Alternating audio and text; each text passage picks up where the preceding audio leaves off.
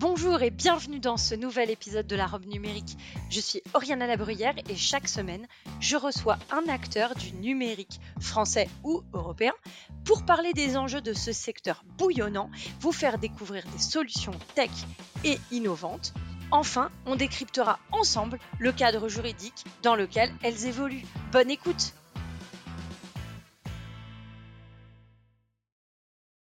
Chers auditeurs, aujourd'hui je vous retrouve pour un nouvel épisode.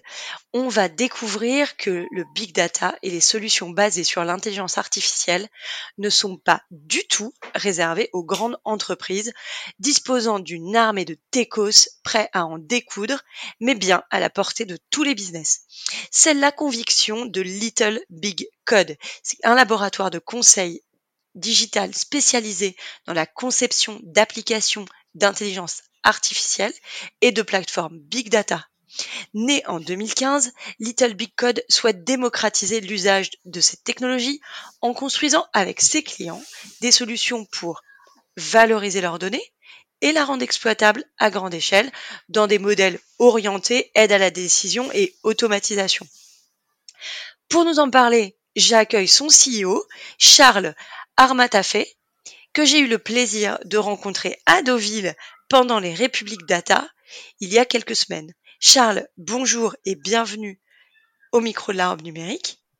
Et Loriana, merci de m'accueillir. Alors, du coup, on, on entend IA, on entend Big Data, on entend automatisation, elle a des décisions. Tu peux nous vulgariser ça en nous expliquant ce que vous faites, comme si j'avais 5 ans ou 90 au choix alors c'est un, super exercice et comme euh, je te disais en, off, euh, j'ai eu la, lourde mission de d'expliquer à ma grand-mère qui a bientôt 90 ans quel était euh, notre job. Donc c'était pas facile. je vais reprendre l'explication. En fait, je, je vais expliquer parce que je posais la question sur l'IA, est-ce que c'était pas dangereux et autres. voilà, si les machines n'allaient pas prendre le pouvoir sur les hommes.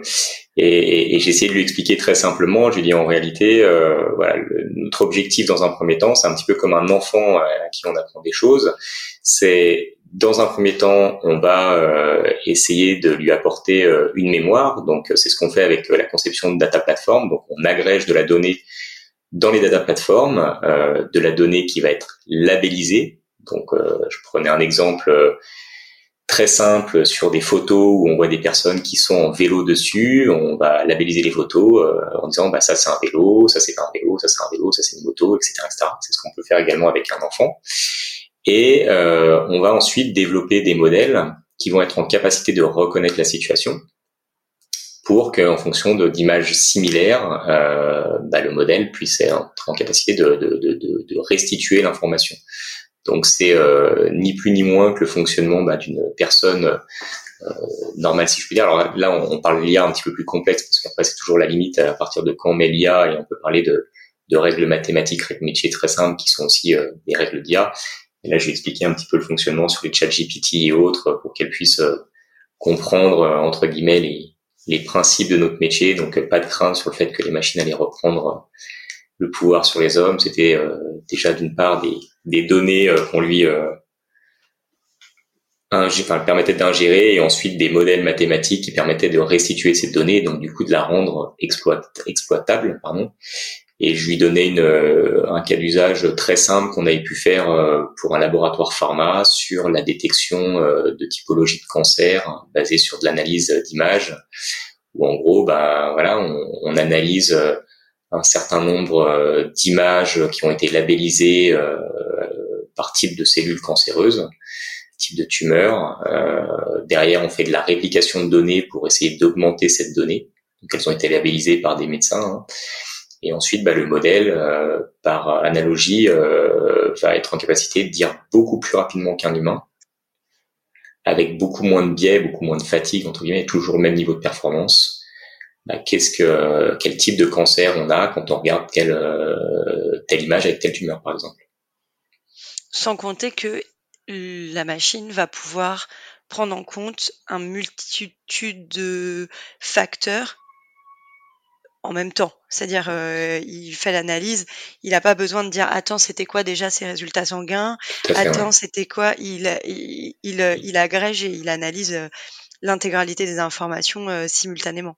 Mmh. Il y a une capacité de faire de, du croisement de données assez impressionnante aujourd'hui avec avec de l'IA. Après, ce qu'on sous-estime beaucoup, ce qu'on a ce qu'on a constaté depuis qu'on a on a créé le BC, c'est il y a quand même plus on a de la donnée de qualité, euh, c'est très bête à dire, hein, mais il y a encore euh, beaucoup de travail à faire sur l'ingestion de données. Plus on a une donnée de qualité, plus on est en capacité de, de, de restituer une, une information qualitative derrière. Est-ce que tu crois que c'est ça aujourd'hui l'enjeu euh, de l'intelligence artificielle? C'est la qualité de la donnée qu'on lui qu'on lui donne à analyser, enfin ou en tout cas sur laquelle elle apprend? J'ai plusieurs convictions, c'est les miennes. Euh, je suis pas certain. Euh, enfin, je, pense que beaucoup les partagent. Euh, en tout cas, euh, on a mené des enquêtes auprès de, de LBC. Alors, juste une petite précision. Tout à l'heure, tu parlais de LBC 2015. Alors, 2015, on a créé un collectif qui était aux prémices de LBC. LBC, on a on a créé la structure en, en 2018, enfin fin 2018 et 2019. Et on a lancé des enquêtes en 2019, 2020, 2021. L'an dernier, on l'a pas faite. Euh, mais on a vu vraiment l'évolution des besoins clients, euh, notamment sur les enjeux de qualité de données en amont, notamment sur les problématiques de data gouvernance, de data management. Euh, pourquoi? Je, je, je, pense que on parle du big data depuis très longtemps. Il y a beaucoup de choses qui ont été faites. Euh, on a longtemps cru que euh, bah, la technologie allait pouvoir combler le manque de qualité de la donnée. Et aujourd'hui, on se rend compte que non. Euh, plus on a une donnée de qualité à la base, plus on arrive à le prendre à la source, plus derrière on est en capacité bah, de pouvoir avoir des modèles qui sont beaucoup plus simples. Euh, je prends des exemples tout bêtes. Hein. Si aujourd'hui on avait des formats de factures euh, très similaires euh, qui étaient imposés par l'administration fiscale, par exemple, on pourrait avoir euh, des, des, automatisations très simples pour aller récupérer euh, des montants TTC, des TVA, etc., etc., et pas forcément avoir des modèles complexes de NLP, euh, d'OCR pour pouvoir aller récupérer bah, l'information en fonction des différents templates de factures qui existent ou de, de, de, de tickets de magasins, enfin tickets de carte bleue, enfin, justificatifs de, dépenses, etc., etc. Donc le, le, prendre le problème de la qualité de la donnée à la base est pour moi ultra stratégique et ultra important. Alors justement, quand tu parles de l'expression de besoin client, quand on est sur votre site, on voit une vingtaine de cas clients euh, sur lesquels vous vous, euh, communiquez. Euh, alors effectivement, il y a, y a, des cas clients qui sont liés au médical, à l'analyse de données dans le cadre médical. Euh, est-ce que tu peux nous, nous parler de trois, euh, de trois cas clients? Et là, euh, il y en a un qui m'a un peu sauté aux yeux. Alors c'est d'actu. C'était l'analyse des forums. Mais bon, il n'y a pas que, il a, y a pas forcément énormément peut-être de structures qui font ça. Mais il y a un autre, c'est l'outil de classification de documents. Et ça, dans le métier dans lequel je suis, c'est assez essentiel. Est-ce que tu peux nous parler déjà de ces deux cas pour qu'on comprennent bien? Quels sont les cas d'usage que vous êtes en capacité de traiter? Alors, j'ai aujourd'hui, euh, nous, on a 65% de notre chiffre d'affaires qui est orienté sur des secteurs qu'on va dire responsables, la santé, la mobilité euh, et l'environnement, notamment avec euh, l'analyse de risques climatiques. Donc, on a différents types de problématiques là-dessus, assez intéressantes. Euh, et par rapport au cas d'usage dont, tu parles, euh, on a travaillé euh, avec un client pour faire de l'analyse de forum en accord avec un forum sur des maladies très précises. L'objectif était de comprendre comment les patients percevaient une pathologie et comment les patients percevaient un traitement, puisque l'objectif aujourd'hui c'était d'accompagner euh, des patients sur des maladies très complexe, euh, très dur, euh, avec des traitements qui étaient euh, assez compliqués aussi à supporter. Et l'idée, c'est pas de, de, d'aller mettre un traitement qui empêche le patient de vivre. Donc ça, c'était le premier point pour pouvoir agréger de la donnée, analyser et autres. Et en parallèle, il y a une, une énorme campagne euh, sur un autre cas d'usage qu'on a pu faire, une énorme campagne où le, le client a, a, remonté de l'information sur des enquêtes qu'il a pu faire auprès d'énormément de, de, patients pour essayer de. Enfin, l'objectif, c'est de développer des, des traitements euh, qui vont permettre euh, aux patients de, de, de, de l'accompagner au mieux et notamment, notamment d'avoir une, une, qualité de traitement, une qualité de vie pendant le traitement qui est qui est bonne. Quoi. Donc ça c'est le premier cas d'usage. Et sur le deuxième, sur les documents labellisés, super intéressant. C'est un sujet. en gros, on avait un client qui pour des contraintes réglementaires, avait une obligation de vérification d'un certain nombre de, de typologies de documents. La problématique, alors je, je, en termes de données, on parlait euh, dans sa base de données euh, ouais, de plus de 50 millions de documents, donc c'est énorme, euh, de différents types. Euh, et l'idée, c'était en fait de, de d'aller checker les documents, de les rentrer euh, dans des bases de données pour faire de la complétion. Euh, et on pouvait pas aller demander aux équipes métiers d'aller labelliser les documents. Donc l'idée c'était d'être en capacité de pouvoir extraire de l'information à partir de documents qui étaient non labellisés, donc euh, et de labelliser très très peu. Euh, c'est un sujet qui était ultra complexe. On est arrivé, je crois, à un taux d'accuracy de, de, performance euh, qui était un tout petit peu inférieur à 60%. Mais déjà, quand on arrive à extraire l'information 60% des docs, c'est énorme. Euh, voilà, je sais qu'il y a, y a pas mal de papiers de recherche qui ont été faits dessus qui permettent encore d'aller plus loin. Après, il fallait euh, nous, notre enjeu, c'était comment on est en capacité de déployer ce modèle à l'échelle de l'organisation sans que ça coûte trop cher et sans que derrière ça devienne une usine à gaz euh, euh, termes de, consommation aussi, euh, parce qu'on avait pas mal de contraintes que le client nous avait imposées là-dessus. Il fallait également que ça respecte bah, certaines règles, puisqu'on était dans un secteur assez touchy d'un point de vue réglementaire. Alors justement, euh, là, euh, quand tu dis euh, attention au déploiement, etc., ça veut dire quoi? Ça veut dire que quand on exprime un, un besoin client, vous avez euh, une phase un peu euh, d'évaluation du projet, de faisabilité. C'est quoi les premières étapes d'un projet où on se dit bah moi j'ai de la data, j'aimerais bien euh, voilà l'optimiser ou ou en tout cas euh, voilà gérer différemment? Qu'est-ce que vous demandez aux clients pour déterminer si vous êtes en capacité d'accompagner ou pas?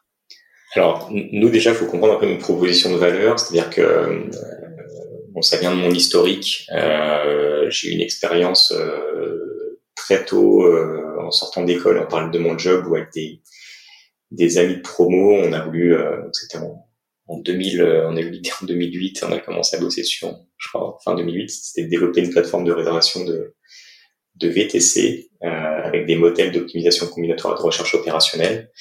C'est un concept sur le papier qui est très facile à mettre, euh, mais dès qu'on augmentait le nombre de chauffeurs et le nombre de clients, euh, l'application crachait. C'est là que je me suis rendu compte qu'on pouvait avoir le meilleur modèle du monde. En fait, si on ne le met pas en production, euh, bah, ça sert pas à grand chose. donc, ça a énormément nourri mes convictions pendant toutes les années avant LBC. Et euh, quand on a créé le BC, enfin, quand on avait créé le collectif, on s'est bien rendu compte que bah, la plupart des sociétés parlaient de proof of concept, euh, voire des fois de proof of value, mais très peu de parler de, de déploiement à grande échelle. Donc nous, on a décidé de créer une, une structure euh, orientée sur la partie euh, conception de data platform et industrialisation de modèles à grande échelle. Clairement, euh, on le disait et on dit toujours, on n'est pas là pour benchmarker l'état de l'art des modèles, il y a des laboratoires de recherche ou de structures qui le font très bien. Nous, on est là vraiment pour travailler sur une, une solution qui va être utilisable pour l'ensemble de l'organisation, qui sera peut-être pas la plus performante, mais qui aura le mérite d'être d'être utilisable et d'être déployable facilement. Euh, ça, c'est le premier point. Et ensuite, quand on accompagne les clients, euh, donc on est un cabinet de conseil, mais on prénomme, enfin, on dénomme laboratoire de conseil digital parce que euh, on a un lab en interne, on développe des solutions, euh, on capitalise énormément sur ce qu'on fait. Donc en fait, à chaque projet client, on va itérer pour essayer de, de retirer de la matière et d'éviter de refaire les mêmes erreurs et surtout de raccourcir les temps de développement sur les prochains projets et puis surtout de, de le faire en meilleure qualité. Euh, et du coup, quand on intervient chez les clients, bah, soit on peut être en mode conseil classique où le client nous sollicite pour avoir des ressources spécialisées sur telle ou telle problématique. Donc là, je dirais comme une société de conseil plus, plus, plus basique. Euh, presque qui est notre force, c'est qu'on a tout un petit panel d'outils avec lesquels nos, nos consultants euh, peuvent intervenir chez le client pour, pour dérouler plus rapidement. Et après, on, on, intervient également en mode dispositif, donc delivery, où euh, bah là, le client nous sollicite sur un enjeu qui est plus important, où on va dérouler notre méthodologie, nos outils, et là, l'idée, c'est de délivrer une application, un produit clé en pour le client. Donc on peut être en engagement de résultat ou euh, en engagement de moyens. Euh, ça, ça dépend de la capacité du client à, nous faire un cahier des charges qui est bien spécifié à la base. Euh, mais quand on vient dans ce cas de figure, premièrement, ce que l'on fait, on fait une phase d'audit, voire une phase de design sprint. Quand on, travaille avec des équipes métiers, la phase de design sprint, c'est une méthode qu'on a mis en place. Alors on n'a rien inventé, hein. on utilise la méthode de, de Jack Knapp de Google Venture qu'on a adaptée aux problématiques data IA. Et l'idée, c'est qu'on prend cinq jours avec le client et les équipes métiers. On, on a entre trois et cinq collaborateurs LBC. Euh, on demande aux clients d'avoir euh, une ou deux personnes du métier, d'avoir un décideur. Et en fait, pendant cinq jours, on va itérer en mode agile. Euh, alors, on développe un démonstrateur, donc il n'y a pas forcément de puissance de calcul derrière. On développe les concepts jusqu'à les faire une euh, démonstration au business le dernier jour. Euh, et là, on valide vraiment la valeur qu'on apporte au client euh, avec des KPI cibles, avec une expérience DJ. Euh, et du coup, l'avantage de cette méthode, bah, c'est simple, c'est que on se rend compte assez vite de l'intérêt du projet, de l'intérêt du produit. Et bah, souvent, on va pas plus loin que cinq jours. Donc pour le client, c'est un gain de coût de se dire, ok, finalement, j'avais l'idée, ça sert à rien d'y aller, on n'est pas encore mature, ou bien euh, le métier n'est pas encore clair dans sa tête. Ou bien, bah, on valide justement un concept. Et derrière, ce qui est hyper intéressant, c'est que nous aujourd'hui, sur tous les projets qu'on a validés, on a mis 87% euh, de ces projets-là en production à l'échelle de l'orga. Donc c'est euh, hyper important parce que cette phase de de qualification du besoin avec l'équipe client, elle a été ultra stratégique, ultra importante. Et donc ça permet, cette étape, elle permet de, de valider la faisabilité, la pertinence, et, de vérifier que vous êtes, voilà, et que vous êtes aligné sur le besoin et la méthode vis-à-vis du client en fait. Mm, tout à fait. Nous, quand, quand, quand on démarre le projet, c'est premièrement de se dire, ok, euh, quelle valeur on apporte à l'utilisateur final je parle bien de l'utilisateur final parce que l'utilisateur final c'est pas forcément le celui qui paye. Donc ça faut bien distinguer euh, ce, ce, ce, ce point-là. Euh, ensuite euh, on commence à poser les bases de, de, la partie industrialisation et autres pour vraiment se dire ok est-ce qu'on va être en capacité euh, de, de, de, le déployer à l'échelle? Il y a plein de choses qui peuvent intervenir. Euh, est-ce qu'on a la liberté auprès de l'IT de pouvoir avoir une infra une instance pour pouvoir industrialiser le, euh, parce que souvent dans des grands groupes, on a l'IT qui a une roadmap qui est déjà définie sur plusieurs années. Donc euh, nous de notre côté, il faut qu'on arrive à, s'entendre avec eux. Euh, maintenant de plus en plus, les projets data sont prioritaires, donc c'est et, les équipes data ont souvent une infra dédiée, donc ça c'est hyper agréable. Et une fois qu'on a validé ce concept, derrière, on va passer sur une phase qui va être vraiment de, de, targeter, euh, qu'on appelle la phase de targeting. On va viser le MVP une fois qu'on l'a visé, euh, derrière c'est la phase de déploiement. Et une fois qu'on l'a déployé, euh, bah, soit on repart sur une, itération pour aller faire une, version un peu plus euh, complète, complète, on va dire, ou soit on fait une phase de transfert au client. On finit toujours en général par ce qu'on appelle la phase de transfering, donc d'accompagner le client sur l'appropriation du projet, du produit, de la techno. ok, et du coup, une fois que vous vous êtes mis d'accord sur le périmètre, que tout ça est OK, euh, qu'on passe en phase de prod, opérationnellement, ça veut dire que le client vous livre des jeux de données, il y a quelqu'un qui qui, euh, qui est chez le client physiquement Enfin, comment ça se passe? T'as un ingénieur qui qui va chez le client. Opérationnellement, vraiment, c'est quoi? Parce que là, par exemple, si on prend le cas d'usage des documents, tu, tu parles en millions de documents. J'imagine vous n'êtes pas parti avec un disque dur des deux millions de documents. Enfin, voilà, c'est euh, comment ça se passe? Euh... Mes questions sont très opérationnelles, mais en fait, euh, moi, je me dis quand on est une PME, une, une ETI, et qu'on a quand même des données, je pense là au secteur industriel, je me dis voilà, comment on va finalement communiquer cette information pour qu'il puisse travailler, tu vois, d'un point de vue très opérationnel? Est-ce qu'on a besoin de lui laisser une place quelque part dans la boutique pour qu'il bosse, ou est-ce qu'on lui donne le jeu de données, ou est-ce que c'est sur euh, un volume restreint et ça fait une base test? Voilà. C'est une super question. Euh, on a les deux. Majoritairement, nos équipes sont présentes euh, chez le client parce qu'on travaille quand même sur des jeux de données qui sont sensibles. Euh, après, il faut savoir qu'on est sur ces phases, euh, des phases amont, on a, euh, on peut élaborer le concept sur des datasets publics, donc pas forcément sur les datasets du client, euh, et parfois même sur certaines problématiques, on n'a pas le droit d'avoir accès aux données clients. Il faut savoir. donc on, On a d'ailleurs eu des sujets là on discute avec des, des sociétés qui sont spécialisées sur la partie chiffrement, euh, puisqu'il faut qu'on soit en capacité de pouvoir travailler avec une donnée qui est anonymisée, etc. etc. Donc il y a il y a pas mal de, de challenges euh, par rapport à ces sujets. Euh, et d'ailleurs, c'est un, un, un, vrai débat au sein de, de LBC de se dire euh, il faut qu'on soit en capacité d'accompagner un client de manière end-to-end sur les projets, donc notamment sur les sujets euh, bah, de, de, de, sécurité de la donnée, notamment sur les sujets euh, potentiellement à plus long terme de RGPD et autres, parce que c'est une demande de leur part. Mais fonctionnellement, euh, aujourd'hui, euh, nous, on a nos équipes, euh, elles vont aller chez le client, et puis elles vont revenir chez nous après. On peut travailler sur des datasets publics au départ pour valider le concept, et après, on peut travailler sur euh, sur de la donnée. Euh, il y a des clients qui mettent en place des process euh, avec des des crédentials, enfin des, des, des, des droits qui sont bien délimités en fonction du périmètre sur lequel on intervient. Euh, c'est assez, enfin, la plupart du temps, faut savoir qu'on on, on est toujours obligé de monter, même si on a un framework, euh, une équipe type, on fait beaucoup de sur-mesure pour les clients parce que déjà l'enjeu majeur, c'est on doit s'adapter à leur infrastructure. Il y a beaucoup de legacy, euh, donc systématiquement, même si on a des convictions, même si on a des méthodes, il faut être en capacité de leur déployer une solution euh, qui va s'adapter et s'intégrer dans leur infra sur mesure. Et derrière, donc forcément, on a toujours quelques petits curseurs sur lesquels on va, on va s'ajuster pour coller au mieux. Du coup, ça veut dire que lorsque vous accompagnez dans le projet, euh, la phase d'après, donc vous livrez, ok.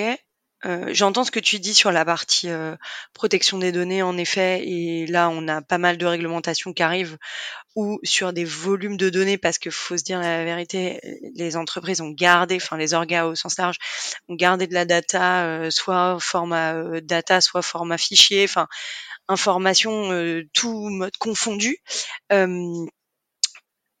Là aujourd'hui, c'est un vrai enjeu. Arriver à les flaguer, arriver à les trier, arriver à les supprimer, arriver à les isoler, arriver à sécuriser. Enfin, je veux dire, aujourd'hui, je vois une quantité de cas d'usage possibles, soit dans le périmètre réglementaire, soit même au-delà. Est-ce que derrière, une fois que vous avez livré le code, une fois que vous avez livré l'application, vous assurez le SAV ou est-ce que c'est les équipes en interne qui prennent le relais? Alors, bah, tout dépend le format contractuel. Quand on est en engagement de moyens, on n'a pas un engagement contractuel pour assurer euh, la maintenabilité du projet ou une garantie, comme on pourrait dire. Quand on est en engagement de résultat, oui. Donc, ça dépend en fait des termes contractuels qui sont définis en amont. Après, avec tous nos clients, on a un engagement moral. Euh, voilà, aujourd'hui, on a euh, un taux de satisfaction. Attention, tu parles à un avocat, Charles. c'est c'est pas faux. mais euh, non, mais voilà, on, on, enfin la plupart de nos clients, euh, même quand des fois on a eu des, des, des, des sujets sur lesquels on n'était pas engagé sur le résultat, ils nous, ils nous contactaient. On est vraiment dans une, une culture, euh, on est hyper exigeant sur les termes, mais par contre on est ultra bienveillant sur la façon d'accompagner nos clients et on n'est pas là, euh, voilà, aller euh, chipoter sur sur un nombre de jours ou quoi. On, notre objectif premier, notre job, c'est la satisfaction du client. Donc, euh, c'est ce qui nous drive. On a aujourd'hui au niveau de LBC euh, un taux de satisfaction qui est euh, bah, hyper impressionnant, euh, sur lequel on doit, on doit encore, on doit encore progresser. voilà, mais en tout cas, on, la question du SAV, c'est en fonction de, de, de, la partie contractuelle, mais systématiquement, si le client nous rappelle, même un an après, voilà, et vous avez développé un truc qui m'est arrivé, euh, enfin, j'aimerais bien qu'une personne des équipes revienne. Si c'est pas un gros projet, on, on, le fait de manière gracieuse. C'est quelque chose qui est beaucoup plus important, bien évidemment, là, on va faire une cotation. J'imagine comme toi, Norma, vous les avocats, vous timesheetez à l'heure euh, très facilement, non? Pas nous. nous, on timesheet pas à l'heure. Donc, euh, en effet, on est on timesheet au projet ou à la journée, donc en effet, nous, ça fonctionne plus, euh, je pense comme des, on fonctionne pas à l'heure. Euh, donc je vois, je vois très bien. On assure le SAV, au moins pour la compréhension de de, de, de la documentation qu'on met qu'on met à disposition. Euh, j'ai quand même une dernière question avant qu'on qu'on termine ce podcast. Euh, dans le cadre des, des cas d'usage que tu rencontres, euh, est-ce qu'il y a des besoins qui sont nés peut-être euh, là ces dernières euh, ces derniers mois slash années que tu vois vraiment par rapport à, ton métier initialement? Est-ce qu'il y a vraiment des besoins qui sont ou des typologies de clients que tu voyais pas arriver et qui aujourd'hui euh, te contactent, enfin vous contactent?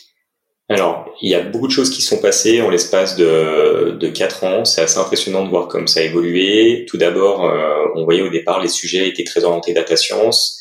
Euh, alors qu'on prenait énormément la partie data engineering, enfin conception de la data platform, qualité de la donnée. Ça s'est transformé euh, avec des gros enjeux sur la partie euh, bah, mise en place des data platforms, cleaning de la donnée, mise en place de la bonne gouvernance. Donc ça, c'est un sujet sur lequel bah, nous, on, s'est vraiment focalisé sur sur les dernières années. Alors, on, on faisait pas de data gouvernance à titre d'exemple, mais voilà, cette année, on a, on a monté une offre parce qu'on voyait vraiment que les clients nous sollicitaient de plus en plus dessus. Et moi, j'ai toujours prôné le fait que c'était un, un, des piliers centraux pour réussir euh, une transformation data. Euh, et après, euh, on s'est rendu compte qu'on parlait beaucoup, beaucoup, beaucoup de data science euh, au début. On n'arrêtait pas de dire aux clients, avant de vouloir courir, apprenez à bien marcher, donc faites des choses simples. Euh, et du coup, on est revenu à des cas d'usage très simples euh, pour vraiment euh, bah, montrer qu'il y avait des quick wins, montrer que euh, on apportait des insights au métier. C'est très basique, hein, mais il y a des sociétés encore aujourd'hui qui n'ont pas des KPI en temps réel sur des problématiques financières ou sur des problématiques industrielles. Donc c'est déjà là-dessus où il faut il faut prendre le sujet. Et bah, bien évidemment là avec l'avènement de ChatGPT depuis novembre 2022, on voit un véritable boom. Euh, on a beaucoup de clients parce que j'imagine qu'il y a des euh, CEO de grands groupes qui ont vu euh, l'évolution qu'on peut passer à côté, donc qui bousculent énormément et qui mettent la pression aux équipes. Donc voilà, il faut absolument qu'on fasse notre truc et autres. Donc il y a beaucoup de choses qui se créent, les métiers évoluent beaucoup, et là on, on, a pas mal de, de cas d'usage sur de l'ultra personnalisation dans le domaine du marketing. Euh, sur euh, bah, comment on peut travailler sur notre IA générative, euh, que ça soit sur de la création euh, de contenu, que ce soit sur de la création d'images, soit de la, sur de la création de texte. Nous, personnellement, en interne, on travaille sur des sujets qui sont orientés pour la personnalisation des, enfin, sur un sujet qui est lié à l'automatisation des, des process de recrutement, euh, qui est un sujet phare chez nous, qui nous tient énormément à cœur parce qu'on est dans la guerre des talents, et on travaille sur des sujets d'ultra personnalisation de messages, mais bien au-delà. Et c'est des sujets qui sont passionnants, où euh, dès qu'on tire la pelote de laine, on voit qu'il y a des cas d'usage multiples qui peuvent euh, derrière en découler. Et, euh, et, voilà. Et après, je, je, je concernant ton, ton, ton, métier, je pense que toi également, tu vois avec l'IA une évolution du métier d'avocat. Enfin, moi, j'en suis persuadé. Je pense que c'est un métier qui va être énormément touché. Il y a beaucoup de choses à faire. Surtout, vous avez un nombre de données incalculable sur des cas de jurisprudence et autres que vous pouvez analyser. Et je pense que pour préparer des défenses, ça peut être un, ou des dossiers, ça peut être ultra intéressant, à condition bah, de bien savoir, euh, de bien savoir l'utiliser. Alors euh, oui, j'en vois plein des cas d'usage dans mon périmètre. Après, euh, je pense effectivement que notre métier sera impacté, mais tant qu'on je pense que globalement, les métiers à responsabilité ne seront pas tout de suite remplacés par l'intelligence artificielle parce qu'aujourd'hui, on ne sait toujours pas euh, comment régler la problématique de qui sera responsable en cas de problème. Donc, tant que ça, c'est pas réglé, euh, je pense que les avocats, comme toutes les professions réglementées qui emportent leur responsabilité dans ce qu'ils mmh. produisent, sont assez tranquilles là-dessus. Euh, on arrive à la fin du podcast. À quoi tu as envie de dire non aujourd'hui?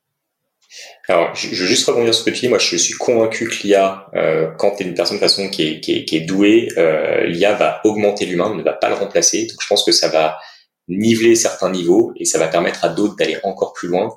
Et je pense que la vraie qualité qu'on doit développer dans les années à venir, c'est l'intelligence émotionnelle, parce que c'est là-dessus que l'humain va se, se, se, différencier. Et euh, écoute, je, je suis tellement d'accord. J'ai j'ai pas forcément. Tu voulais, tu voulais réagir sur le, le sujet? Non, je suis, je suis d'accord, je suis d'accord. Euh, clairement, euh, l'IA euh, pourrait pourra tout à fait feindre des émotions, mais mais c'est encore un pan qui nous qui limite, qui, qui est qui nous est, est de l'humain. Oui, voilà, c'est le l'humain le vrai quoi. Mmh. Exactement, exactement. Et je peux dire que quand tu as des enfants comme les miens qui te challenge tous les jours émotionnellement, t'as intérêt de bien armé. Euh, non, envie de dire non. Euh, je sais pas, c'est hyper difficile, tu vois. Euh, t'as des enfants, tu vois que ça évolue très très vite, faut choisir tes combats, euh, t'as peur d'être perdu, euh, et d'un côté, tu vois, t'as envie de protéger tes gamins, mais t'as envie qu'ils restent compétitifs, donc c'est je, je, franchement, je, t'avoue que je pense que je suis un peu comme tous les parents. T'es à la fois désemparé, t'es à la fois enthousiaste. Euh, euh, ouais, des fois, sur, quand tu vois des choses sur des réseaux sociaux, sociaux t'as envie d'interdire ces choses-là parce que tu dis mais comment tu peux, tu peux laisser passer ça? Euh, mais je laisse euh, ce soin-là à notre politique euh, pour réfléchir là-dessus. Et, et, derrière, non, je, je, je sais pas s'il faut interdire, s'il faut réguler. Je pense qu'effectivement, il faut mettre de la régulation. Euh, sur euh, sur les sujets de l'IA pour éviter qu'on ait des biais, pour éviter que ce soit mal utilisé.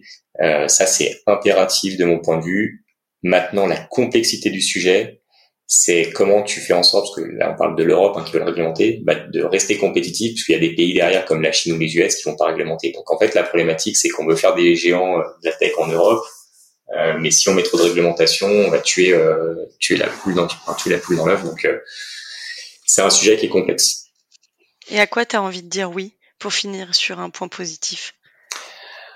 J'ai envie de dire oui à la full automatisation sur les tâches qui n'ont pas de valeur, où là typiquement euh, l'IA peut t'apporter, euh, enfin clairement je, je rêverais d'avoir un assistant en IA où tu lui dis euh, réserve-moi euh, euh, réserve-moi mon créneau chez le coiffeur, tu vois, des, des, des, trucs comme ça et, eh ben, écoute. Moi, je te propose qu'on essaie de le développer avec Little Bit Code, tu vois. bah écoute, je rêvais d'un vrai, déjà sur certains vrai sujets. Petit Jarvis. Tu ah, exactement, un vrai exactement. Jarvis, tu sais, comme dans, comme dans, dans Iron, Man, tu vois, qui, je dirais, s'il te plaît, est-ce que tu peux envoyer ce texto, je suis en galère, et hop, qui s'en occuperait, tu vois, qui dirait, tiens, ce mail ne sert à rien, on l'a déjà eu, hop. Exactement. Mais il y a beaucoup de gens qui parlent de, de, de l'intelligence euh, artificielle euh, généralisée. Il y a pas mal de papiers là-dessus. Euh, beaucoup pensent que ça ne nous arrivera jamais. D'autres sont en train de dire que ça risque d'arriver dans les 5 à 10 ans. Donc, euh, non, c'est une, une période qui est passionnante. Il va y avoir des belles choses. En tout cas, merci Charles d'être venu au micro de la robe numérique. Et en effet, je suis d'accord avec toi. Je pense que là, les possibles sont immenses et qu'il faut pas passer à côté. Faut pas avoir peur. Faut y aller en conscience, sans non plus être trop angélique. Mais euh, c'est euh, un champ des possibles incroyable que je crois qu'on vit effectivement une, un moment passionnant. Donc, euh, profitons-en. Voilà. Exactement. De le regarder passer. Eh ben, merci, merci infiniment beaucoup. à toi. Merci, merci.